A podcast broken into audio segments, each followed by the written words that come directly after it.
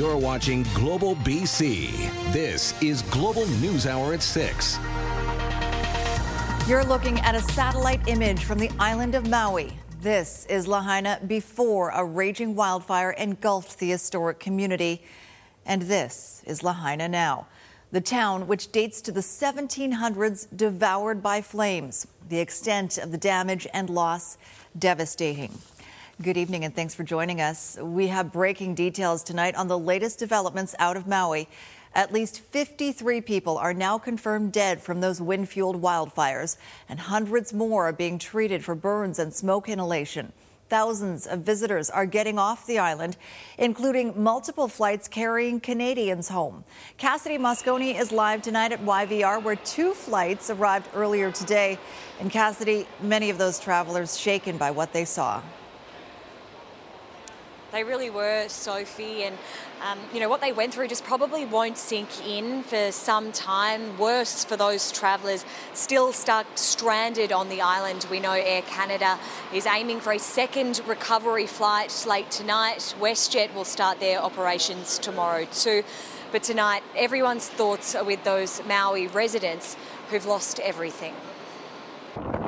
Lahaina woke up to total devastation. Front Street flattened by fire, hundreds of homes burnt, at least 53 lives lost. This is Maui in mourning. Woke up this morning and got on our phones to pictures of our house uh, just down to the slab. And when we checked in the next morning at 4, power outage. Um, so we struggled for food uh, stand in line for an hour and a half at Safeway, and then that same Safeway burned down in the late afternoon. From stranded to saved, just over 24 hours after the fire ripped through the historic old town, the first recovery flights from Maui touched down at YVR this morning. It was really surreal, like it felt like a movie. Uh, flight has been canceled and uh, rescheduled three times, but I really could use a good cry because it's heartbreaking. I need a bit of sleep, but other than that, yeah, happy to be home. Some frustrated. We've been uh, spending our 24 hours uh, at the airport because uh, our flight was canceled. Uh, there wasn't any support whatsoever, lack of communication from WestJet representatives, uh, people sleeping on the grass really uh, feeling like homeless. But most grateful for their lives, heartbroken for the town they left behind. We stayed at the Westin, and the staff there, they, their families, they can't get contact with them, and they're just, um, honestly, they're holding down the fort while they don't even know what's going on with their families. I feel guilty almost. Uh, we left and they're there. Through immense tragedy, resilience. Even though we are hurting, we are still able to move forward especially when we do it together. In the days ahead, we will be stronger as a kaiaulu or community. The community moving forward through grief so Hawaii can heal. Oh, just so heartbreaking. Uh, Cassidy, Maui is definitely a favorite hotspot for many people here in BC. So, what can people do if they want to help? Well, Sophie, the Hawaii Community Fund is accepting donations. You can find out some more information and ways to donate at the Maui County website. It's mauicounty.gov. Sophie. All right, thanks for that. Cassidy Mosconi at Vancouver International Airport tonight. Well, Maui is the top destination for Canadians vacationing in Hawaii, hosting nearly 300,000 Canadians every year. But as Catherine Urquhart reports, with rescues and recoveries still happening, and months of rebuilding ahead, Sunseekers are being told to stay away for now and cancel or postpone any trips they had booked. At Maui's Kahului Airport, streams of people are rushing to secure flights out after fleeing the fast moving flames. It's just scary to see a big wildfire just kind of coming your way. We could see the fires from the distance. It was really scary. More than 11,000 people have left so far. Many of them Canadians. This is a destination that's serviced year round by both of the major airlines, WestJet and Air Canada. Lots of people love this island. As people evacuate, Hawaii's lieutenant governor is urging others to stay away. If you have hotel accommodations in the west side, uh, you are not going to be able to get there. So, uh, you know, we encourage people to be safe. Um, if you have travel plans to Maui, uh, we ask that you postpone it or cancel it um, at this time. Those with plans to visit Maui are encouraged to call their travel agent or to directly contact their airline, hotel, or tour operator. I suggest that you call them and see what your options are. You may be able to change without any penalties to a different destination or move your flight to dates that are, are later when it may be a better time to visit Maui. Many hotels and airlines are being flexible, waiving change and cancellation fees. The island of Maui now no place for visitors. Catherine Urquhart, Global News. After the down years of the pandemic, the number of British Columbians traveling to Maui has rebounded. On average, 18 direct flights connect YVR with the island every week. In 2022, more than 115,000 people took one of those flights. And before the fires, YVR had been expecting more than 130,000 Maui bound vacationers this year. Those people would account for almost half of the 280,000 Canadians the Hawaii Tourism Authority is expecting will visit the island this year. Now to the wildfires in BC. And while rain and cooler temperatures over the past few days have helped, the situation here remains critical.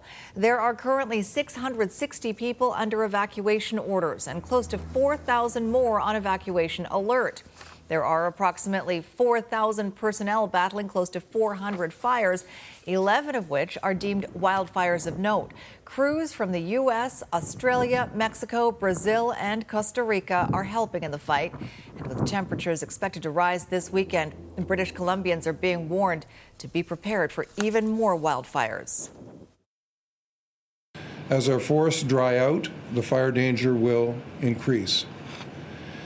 It is vital that we take the necessary steps to remain prepared for wildfire and that we continue to be, do our part to prevent human caused wildfires. A reminder that a campfire ban remains in place across the province, with Haida Gwaii being the one exception. Well, that heat wave heading for our province is expected to send temperatures soaring into potentially dangerous territory. On top of putting lives at risk, officials warn it will also have an impact on our unprecedented drought. Richard Zussman has more. As BC continues to bake, Mother Nature once again turning up the temperature to potentially dangerous levels. It is critical that people understand the risks prepare for the conditions, and know where to access support. The province cautioning the mercury will start rising as early as Sunday. The southwest interior expecting temperatures in the mid to high 30s. Coastal areas will see 20s to low 30s temperatures building up through to the end of next week. What makes this event um, a little bit concerning is the length of time that it's likely to go on. We get that accumulated stress of heat over time. This is not expected to be as dangerous for people as the 2021 heat dome, an event leading to hundreds of deaths and an overhaul of the heat warning system. The biggest difference is the shorter days and cooler nights in August compared to late June. We're not expecting temperatures to quite get to those same levels as the 2021 event. Uh, however, heat warnings will still be very possible. Already this year, the BC Coroner Service is investigating three deaths due to extreme heat. 16 deaths were determined to be heat related in 2022, while 619 deaths were determined to be heat related in just the one week of the heat dome in 2021. We see that every year. And often it's because we underestimate the impacts that heat can have on our bodies.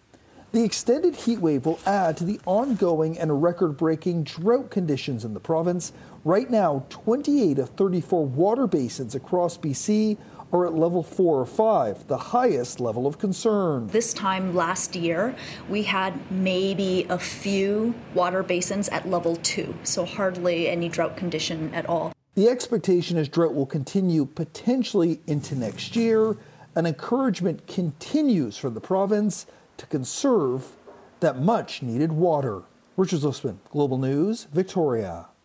And Steph Florian is here now with the timeline on that heat and what we can expect. Well, for the next few days, we're going to expect that this ridge is going to be strengthening, but that heat really surges on Sunday, and we are expecting temperatures about 5 to 10 degrees above seasonal. And that does continue for quite a few days, with the peak being on Wednesday. So here's a closer look at Wednesday's highs, and you can see the southwest interior as well as the south coast going to be seeing the peak of these temperatures. So areas away from the water expected low to mid 30s, and that's for areas even around, you know, Abbotsford and closer inland temperatures around Metro Vancouver, Kamloops, Lytton, upwards of mid 30s to uh, upper 30s. So it's going to be a very, very hot stretch of days. And again, that times out Sunday in through Wednesday. So do take caution. We are expecting warnings as well as record breaking temperatures. Right, th- thanks for that, Steph. We'll talk to you in a bit. People in Surrey's Clayton Heights neighborhood are in shock after fire destroyed four homes and forced other neighbors out. The fire is believed to have started in one of the garages and quickly spread. As Janet Brown reports, the cause is under investigation. This is the destruction the fire left behind. Four homes badly damaged or destroyed on 73 Avenue near 192A Street in Clayton Heights. This is what the blaze looked like last night as it raged around 6:30. I could see two huge plumes of smoke, and as I walked outside, I could actually see flames. It was like something out of a movie. It's, you know, you're watching people's lives fall apart. It was really, really sad. Coming back to look at the devastation today, neighbors say they heard loud explosions last night, possibly coming from a garage before they saw the flames. I heard two bangs, two uh, explosions. Very, very bass, like boom, boom. And soon neighbors jumped into action. Banging on the door is very hard. And I told everybody else to keep banging. Amazingly, there were no injuries, with everyone getting out safely, including pets. I was watching the firefighters give CPR to a cat to revive a cat. It was just so surreal. It was sad. The cause is still under investigation. There's a lot of different uh, witness accounts that we're all taking into, into factor here as we do our investigation, but we don't know the cause as, yet, as of yet. The Surrey RCMP Arson Investigation Unit moved in around noon, but police say they routinely go to fires to try and help find the cause. Arson investigators were also at last week's house fire, only four blocks away. Others living on this street, whose homes are still intact, have also been forced to leave because the power is being cut and smoke lingers in the air. These are the people that we see every day in our neighborhood. It's devastating. Insurance adjusters and restoration companies are now on site to see what is left and help those impacted move on. Janet Brown, Global News. It turns out a fire that displaced more than 70 people last month in Vancouver's Mount Pleasant neighborhood was caused by candles. That's according to Vancouver Fire Rescue, which has deemed the fire accidental. Fortunately, no one was injured in the three alarm blaze. Vancouver Fire confirms the owners of the residential building are currently involved in court proceedings related to previous allegations they violated several fire code regulations. A costly e transfer error. I was shocked because I didn't send it to him. How he's out thousands for a transac- transaction he says he never authorized. That's next on the News Hour. If I didn't do this, I wouldn't look forward to uh, coming to work, especially during the time of the pandemic when everything was unsure. How this hairdresser picked up a few new tricks during the pandemic and the benefit it's brought to her business. That's still to come tonight. Right now, though, e transfer is an easy way to exchange money when you don't have cash. But a Victoria man's recent ordeal serves as a cautionary tale. He says someone hacked his account and e transferred funds, and he's been battling with his bank for months to get the money back. Consumer Matters reporter Anne Drewa is here with more. Anne. Thanks, Sophie. Grady Kulikan says he's getting nowhere with his bank after he says he was a victim of an e transfer fraud.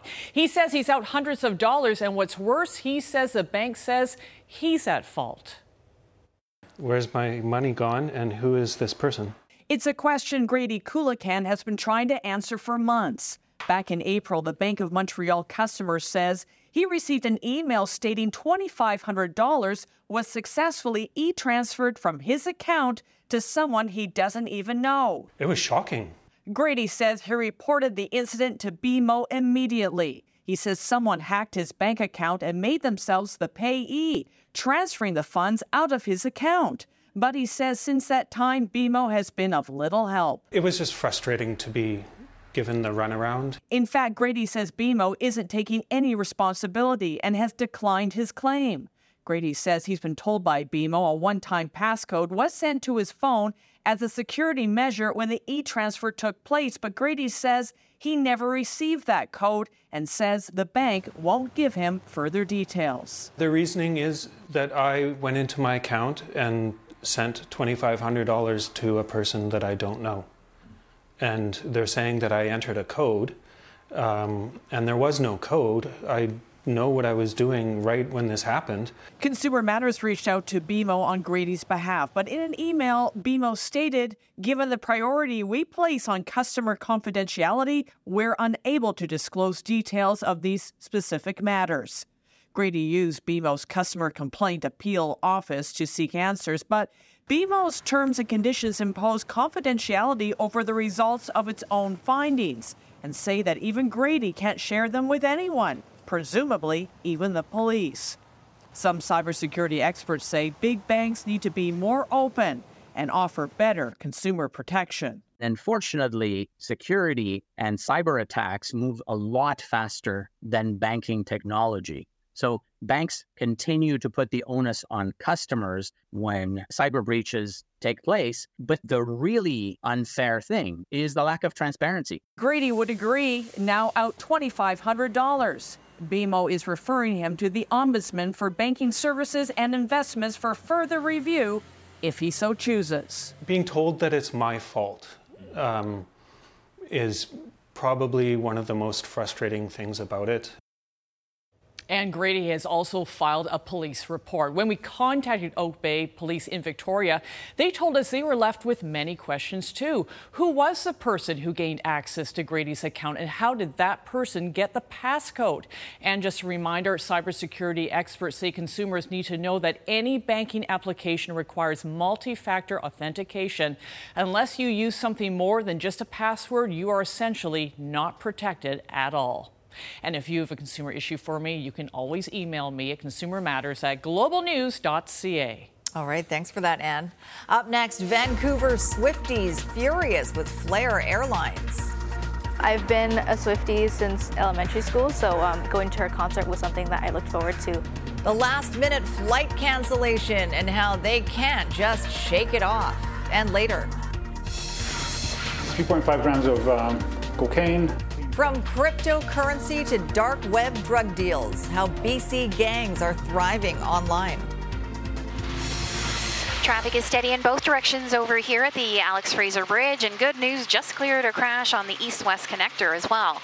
Contact Kirmac for expert windshield repair and replacement services while supporting Kirmac Cares for Kids. Kirmac is celebrating 50 years of collision and auto glass services, and that's no accident. I'm Trish Jewison in Global One at the Alex Fraser Bridge.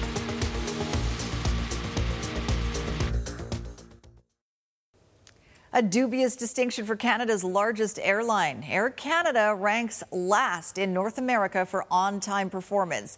It blames fallout from the pandemic, weather, and staff shortages. And as Kristen Robinson reports, it is not the only Canadian airline near the bottom of the list.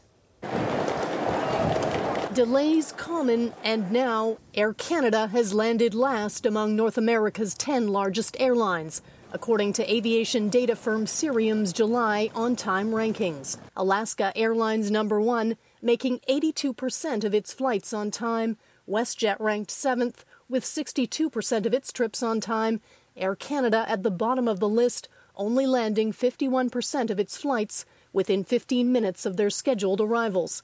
In contrast, even the lowest ranked Europe and Asia Pacific Airlines arrived on time about 70% of the time. Why is Air Canada at the bottom of the list? This is, this is not a new phenomenon. This is something that's been going on since the beginning of the summer. McGill aviation management expert John Gradek says Air Canada has been very aggressive in putting out flights and prices to attract customers after the pandemic. Their objective is really was to make money and to and to recover some lost profits from the last three years. It's more about filling up those planes and customer service and on-time performance will take a backseat. Both Air Canada and WestJet cite weather, including thunderstorms, a shortage of air traffic controllers, and strong demand, which can mean longer turnaround times. Neither airline would do an interview. I'm not aware of any case where a maximum $25,000 fine was issued for a single violation to an airline. And that's where the problem starts. Air Passenger Rights says there are no meaningful consequences for Canadian airlines which break the rules, hence, no real incentive for compliance. So, harsher penalties need to be issued and collected. If in one year, three $1 million fines are issued to airlines for various violations, next year things are going to improve. It is that simple. Meantime, Gabor Lukacs is pushing the Canadian Transportation Agency to bring us in line with European Union law, which he says is the gold standard when it comes to protecting air passengers due to its simplicity and the ease to enforce it. Kristen Robinson, Global News. Well, for Taylor Swift's legion of fans, no price is too high to see the star on stage during her Eras tour. But a delayed and later canceled Flair Airlines flight has caused frustration and a major financial hit for a number of BC Swifties. Emily Lazatin has more. We're running through the airport because we booked a WestJet flight for 4:30. Just checking With in. just minutes to spare. I'm gonna vomit. Sisters Megan and Holly made their WestJet flight just in time. The chaos. Last Tuesday, Flair Airlines diverted their flight mid-air back to YVR. The sisters were headed to LA to see Taylor Swift the next day. the pilot comes over the PA system and he's like, Hi, everyone. Just letting you know we're turning back around to Vancouver due to lavatory issues. Um, it should be a quick fix. But it wasn't a quick fix. Passengers were deplaned, then delay after delay. Trying to avoid a sad story, they decided to cough up another $800 each for a different flight. Other Swifties couldn't make it work. Looking to attend a concert the same night, Anise Lee says she and some friends are each out $2,000. It was such a big gamble. Like we had like we didn't know what options we had. We were left with the third option, which was to um, sell our tickets. While Flair offered Lee a refund, another fan on the same flight says she's been denied one. They emailed me back and they said, no, as of now, I'm going to give them a call later just to really confirm what that's about. In a statement, Flair Airlines says due to an unforeseen mechanical issue, the pilots made the decision to return to Vancouver. We acknowledge the disappointment the cancellation caused, though it's unclear if those who missed out on the Tuesday night concert will be compensated. But a next day flight was too late for many. Meantime, one travel expert says the situation comes with an important reminder. If you have a special event to go to, whether that's a concert or a Broadway show, or you're meeting up with a tour or a cruise, I always suggest you go in a day early. Advice that served Megan and Holly well. They were able to join thousands of others at SoFi Stadium. As for Anise and Vivian, both now looking to score tickets for Swift's Toronto shows next year. Emily Lazatin, Global News. Coming up, no forgiveness from the federal government. How Lytton business owners are on the hook, even though they still can't rebuild. The clinician asked me out of nowhere, so have you considered MAID? Plus, a Vancouver woman's shocking experience when she sought help for a mental health crisis.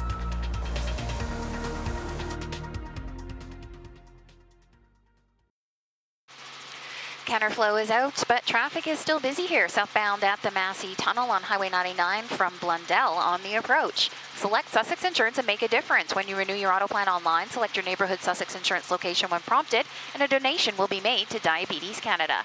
I'm Trish Jewison in Global One over at the Massey Tunnel. Well, over the last few decades, the latest technology has been the driving force of every leading industry in this province. Organized crime is no exception, also turning to tech to increase the flow of its dirty cash. Global's Darrian Matassa-Fung looks into how criminals are using computers and new tech to evade the cops. Millions upon millions. That's how much money experts say BC's top gangs are pocketing each month. What used to be a cash only industry has now made the jump to digital. We all have in our lives. You know, 20 years ago, you couldn't sit on a beach in, in Mexico and, and run your vast organized crime drug trafficking network with a phone. Gang enforcement experts say criminal organizations are trading in their duffel bags of cash for digital e wallets and cryptocurrency. They're very creative, and whether it's the use of cryptocurrency e wallets, uh, the video game currencies, they will do anything they can. Many major drug deals have moved to the dark web, making traditional law enforcement tactics like stakeouts and sting operations mostly obsolete.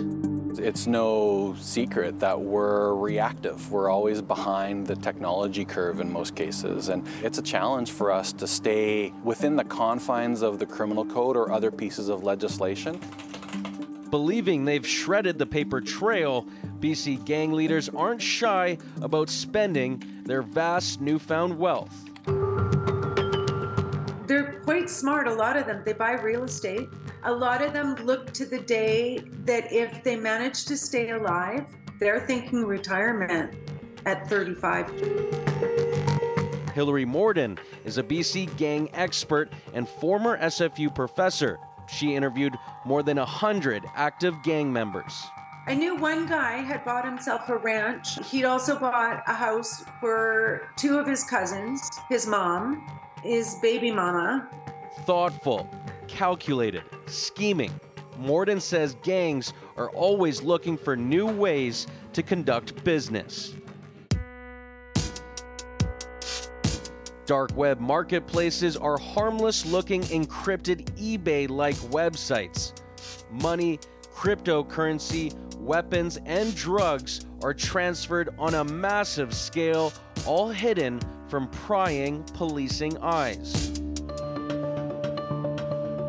This one's having a promotion. SFU professor Richard Frank dissected this space, his research plugging into eight crypto marketplaces. That's just a sample, there are dozens more.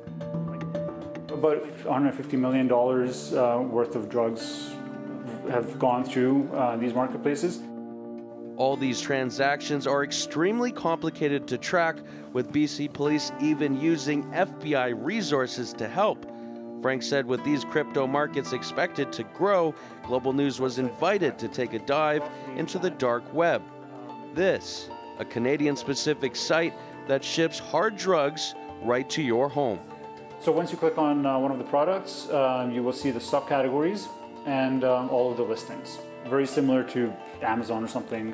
3.5 grams of um, cocaine, clean cut apparently uh, from uh, Colombia. This is the advertisement.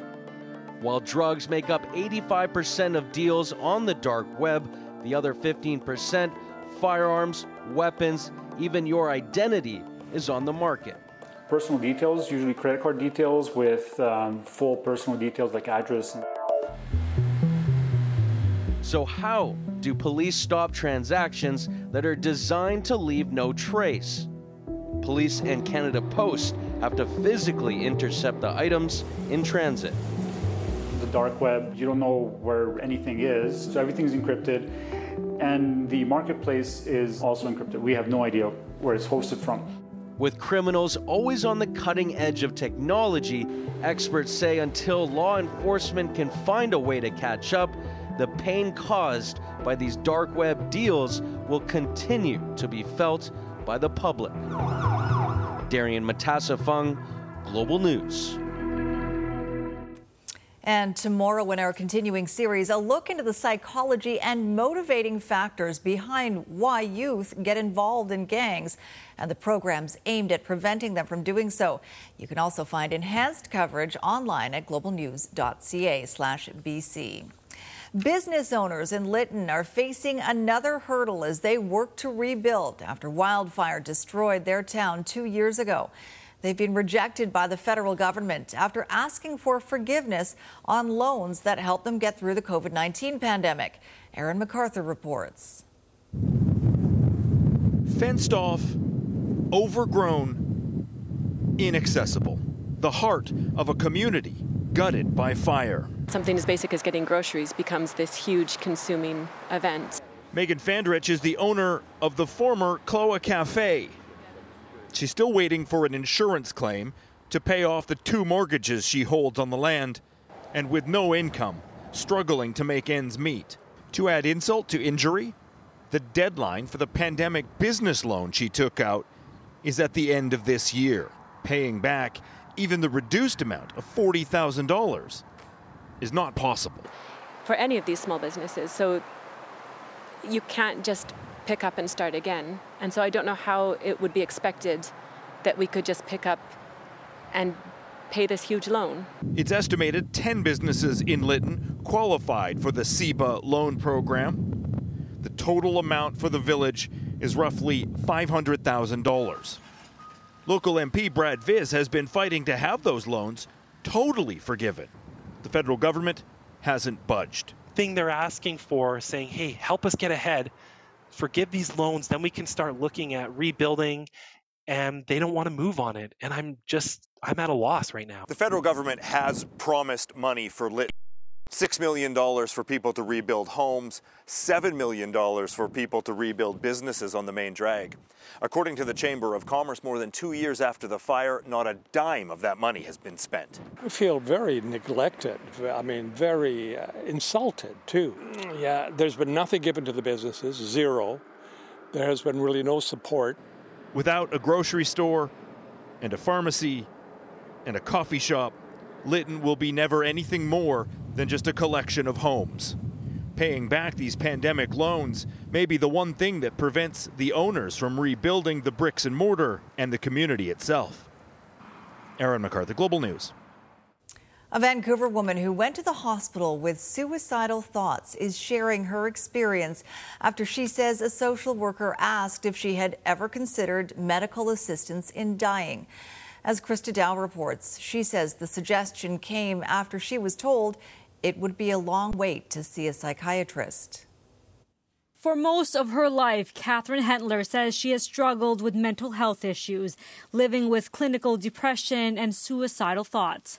Like sometimes I just feel like really hopeless. I'm like, I don't know if, if, if I'll get better or if this will change. The 37 year old says she seeks professional help during times of extreme vulnerability. On June 2nd, her depression worsened after a traumatic event. Hentler sought help at VGH and says she was told by a social worker it would be a long wait for a psychiatrist. Was asked if she has considered medically assistance in dying, known as MAID. No one should make a judgment of about the value of your life or if it's worth living. I was seeking help to live, and someone was like, "But there's a really good option to die." MAID is currently not legal in Canada for mental health. Hentler says it's something she never even considered. She's um, calling for better training. I'm coming here for help because I want to keep myself safe. I don't I don't want to die. We really need to talk about what mental health support, especially crisis support, suicide intervention looks like. In a statement, Vancouver Coastal Health, which operates the hospital, says for patients who present with suicidal ideation, staff are to complete a clinical evaluation assessing the patient's risk, adding, We share our deepest apologies with the individual for any distress caused by this incident. I've not heard about the use of MAID as a as a risk assessment tool or a risk assessment question. The Canadian Mental Health Association says it's working on a framework for health authorities about ways of assessing suicide risk the main aim of that is to ensure that there's a safety net in place, that, that we don't have to rely upon the individual clinician, that those toolkits don't, don't include questions uh, related to MAID. I was really struggling after it happened. These days, Hentler says she's in a much better place, having access counseling for her mental health issues. She's also launched a formal complaint and is expected to see a psychiatrist in November. Krista Dow, Global News. And if you or someone you know needs mental health support, there is help. Dialing 310 6789 will connect you to your local BC crisis line without a wait or busy signal, and that is 24 hours a day. Steph Florian will be here next with details on that heat coming up. Plus, it's championship weekend in Langley as the Vancouver Bandits host the Western Final.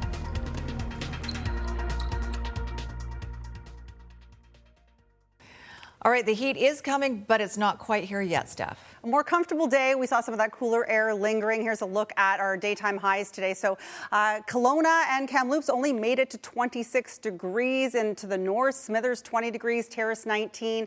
Good news though, we did see a reduction as far as the fire danger rating. So we're back in that yellow, green, and blue zone, which has been an improvement from the rain as well as this cold front. So that was some good news, but everything's about to change, and that all starts this Sunday as far as a surge in temperatures, the possibility for heat warnings warnings and record breaking temperatures. Coastal areas are going to be up to the low 30s, inland temperatures mid 30s, interior region up to the high 30s. So the heat it arrives on Sunday and it does peak on Wednesday. As for tomorrow, we have showers on the north coast, hitting a high of 17 for Terrace. So still seeing some of that cooler air lingering. Prince George, Quesnel, BCP is going to see that chance of some isolated thunderstorms. As for southern BC, we're comfortable. We're at that 30 degree mark, some clouds lingering, and we still have some of that local smoke as well for some of the Columbia area. Port Hardy seeing some showers. We have a chance of Comox, Campbell River, and the Sunshine Coast seeing some morning showers, warming up to 25 degrees inland and for your five day forecast, this is where that heat does take over is Sunday through Wednesday. So we're expecting that. Now let's take a look at the Centra Windows weather window. This is a beautiful photo from the rainstorm last night on the pier in Salmon Arm, and that's a twin rainbow. You don't see those very often. Beautiful, thank you. Does that mean two pots of gold at the bottom? Two, yeah, exactly. Two pots of gold, two leprechauns. Exactly. All right. Thank you very much. Squire is here now. What do you have coming up, Squire? Someone who has been confused as a leprechaun many times. I wasn't going to say anything, yes. but okay, you did. Uh, three BC golfers have made the PGA FedEx Cup playoffs Adam Hadwin, Nick Taylor, and Adam Svensson. And Svensson has this for birdie at 11. Chance to take a one shot lead. He did have the lead briefly, but he now sits in fifth, but it's still a pretty good start. I got to make good use of my time, my space. I pay rent. Also to come, her business is hair, but her talents are endless. How this creative multitasker managed to attract new attention to her storefront during the pandemic.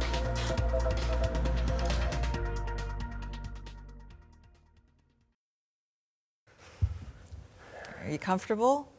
You yes, settled? as a matter of fact, I am. Okay. This chair is lovely. We're even height and everything. So that's what we're supposed to. Good to go. Yep.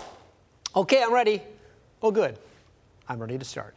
Uh, BC's Adam Svensson, along with Adam Hadwin and Nick Taylor, qualified for the start of the FedEx Cup PGA playoffs. Now, it's a three tournament event. It goes from 70 players down to 50 players, then down to 30 players for the final event, the Tour Championship. And Svensson had the best first round of the BC boys. In fact, he's tied for fifth, three back off the lead after 18 holes. Let's check out a couple of the shots. The good and the bad and the ugly combined. This is the good. He actually set himself up for a birdie here to take the lead at one point at five under par. But then with the lead, this happened. Over water and then into water. Not that water, Oh, that water. I know. Jordan Spieth has lead at 7 under par. Adam Hadwin's 3 under. Nick Taylor is plus 1 after 18 holes. Well, can the Elks win a home game? They haven't won one since 2019, but this is a good way to start against Winnipeg. Kevin Brown in the first play goes 65 yards for the touchdown. Right now could be an upset special, and it would be a huge upset. Edmonton leading by 21 over Winnipeg right now at home. So this is the final weekend for um, Canadian Elite Basketball, and because they are the hosts of the final weekend, the Vancouver Bandits are in the championship tournament. So they have a chance to turn around, which has been, I would say, at least on the court, a so-so season. A picture perfect ending for the Bandits would be, of course, to lift their first CEBL championship trophy this weekend. All they need to do is win twice against Calgary Friday night and then in the final Sunday against either Niagara or Scarborough. The fact the Bandits were 8 and 12 during the regular season doesn't matter now. They were always in this tournament as hosts and finished strong, winning their last two games of the season on the road. Notice, it! Helps a lot because you know we, we went there. We wanted to treat those games, you know, like playoff games, and treat those games like like the Final Four. Know, it was a it was a Friday Sunday uh, type of uh, situation. So we went in, we did that, and so again, that gives us energy and momentum, you know, going into tomorrow night and they do get home court advantage. It should be close to a sellout in the 5,000 seat Langley Event Center for their first game. Actually, the Bandits have had some of the highest attendance in the league and have built a pretty strong fan base in their five short years of existence. The fan base is special here. They really care. They understand the game. Uh, they know our team. And so, yeah, we've taken hold of the market for sure. And, and, and our fans have come out to support us, and, and it's, it's reciprocal. And we're excited to be able to play this Final Four in front of them, and I think they deserve it. Actually, attendance is up 60 to 70 percent across the league. The crux of the CEBL is to give Canadians a chance to play on their home soil. Mostly pros who play abroad but stay sharp in the summer in Canada. By rule, two thirds of the players on each roster must be Canadian. And so far, the formula has worked for everyone involved can't tell who's Canadian, who's American, or who's international on the court. The level of play is tremendous. We've become a destination. Um, you know, players know they can come here, be seen. We've sent nine guys through the NBA system in the last 16, 17 months. Record setting food and beverage sales, record setting merchandise sales this year, record setting attendance. It's been an amazing year. Very good crowd. Uh, big crowd for Milos Raonic as well, but eh, it didn't go so well in the third round against uh, Mackenzie McDonald at the National Bank. Raonic lost the first set 6-3. That's a nice point for Milos, but uh, that sounded like a Seinfeld reference, didn't it? Another point for Milos, but he doesn't get enough points and he loses 6-3, 6-3, so he is out of the tournament. He is so tall. Yes, he is. That helps. Um, but I don't. Know. I'm just. I every time I see him, I'm again amazed. You're right. By how he is tall. tall. We are not. So I appreciate the but see that's of others. and, and well, and we could listen. The guy, if someone's five ten, it's like look how tall they are. So. You so know. you know what you did today? You juggled sports and our feature story coming up, which is about a juggler, kind exactly. of a juggler. Stay with us. He's more than just that.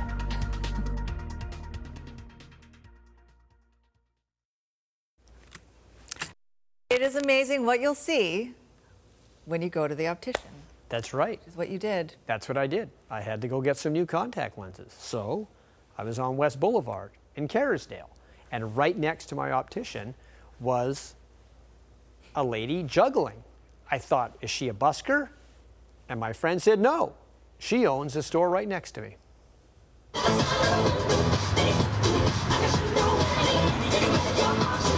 What you're watching is the result of the pandemic. Sharon Lee bought the Kerrisdale Hair Bar in 2019, just months before COVID gave every business owner a financial haircut. And sitting alone waiting for customers led her to this. During the pandemic, I, you know, it, it, it stressed me out a lot, you know, being in here because I don't know what's going to happen, you know, and we've invested so much money and time and effort, and everything was invested in this business. So during the slow times, and there were many, Sharon taught herself how to juggle and hula hoop and balance things on her head. And it became cathartic. Performing Ashley is my therapy. It's helped me with my anxiety, stress, panic, paranoia, because I can't think of anything when I juggle. Because the minute I, I, I have too much on my mind, the ball goes down. But her impromptu performances had another benefit advertising and promotion. She and her business became well known in Kerrisdale. People tell me I had a great location. I didn't believe it because I got hit by pandemic. I'm like, nobody came in. How good is the location when nobody came in? So then I was like, okay, now I've, I've nailed my trick. I'm going to go out there. I'm going to see how great the location is. And sure enough, the location is good because a lot of people did see me. If somebody from Cirque du Soleil came up and offered you a job, would you take it or do you want to stay here?